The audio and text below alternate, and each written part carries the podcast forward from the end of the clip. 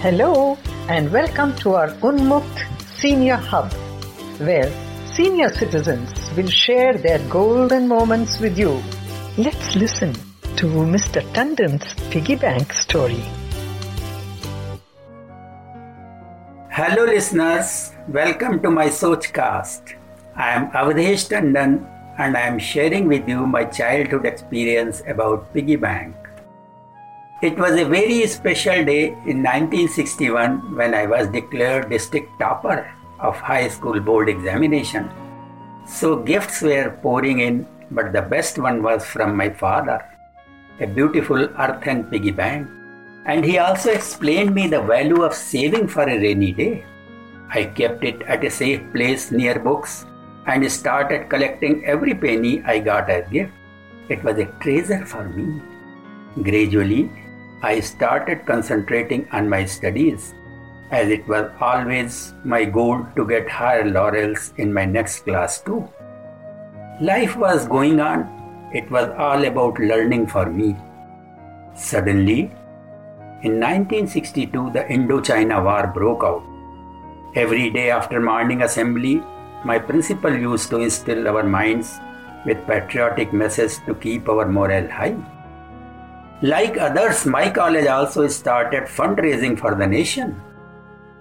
So a box used to be circulated and students used to donate some of their pocket money in it. I could not do it as my whole attention was on seeing my piggy bank getting heavier and heavier. I had become very possessive of it. Every day I used to see that my classmates were donating money for the nation and box was getting filled up.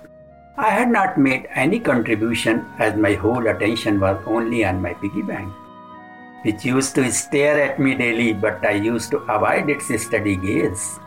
In this way, a week passed by, but I did not have the courage to break it, which my father had gifted me so dearly. Then a miracle happened.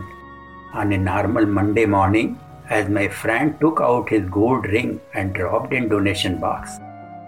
Seeing this, my inner voice awakened. Now I knew that supporting the nation was greater than materialistic piggy bank. So in the evening when I came home, I broke my piggy bank with shaky hands and tears rolling down on my cheeks.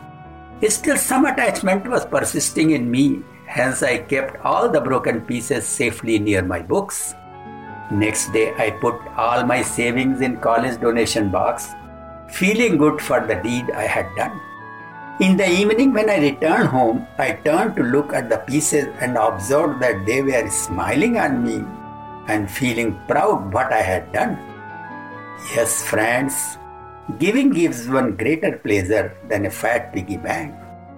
So do watch out for my next Sochcast.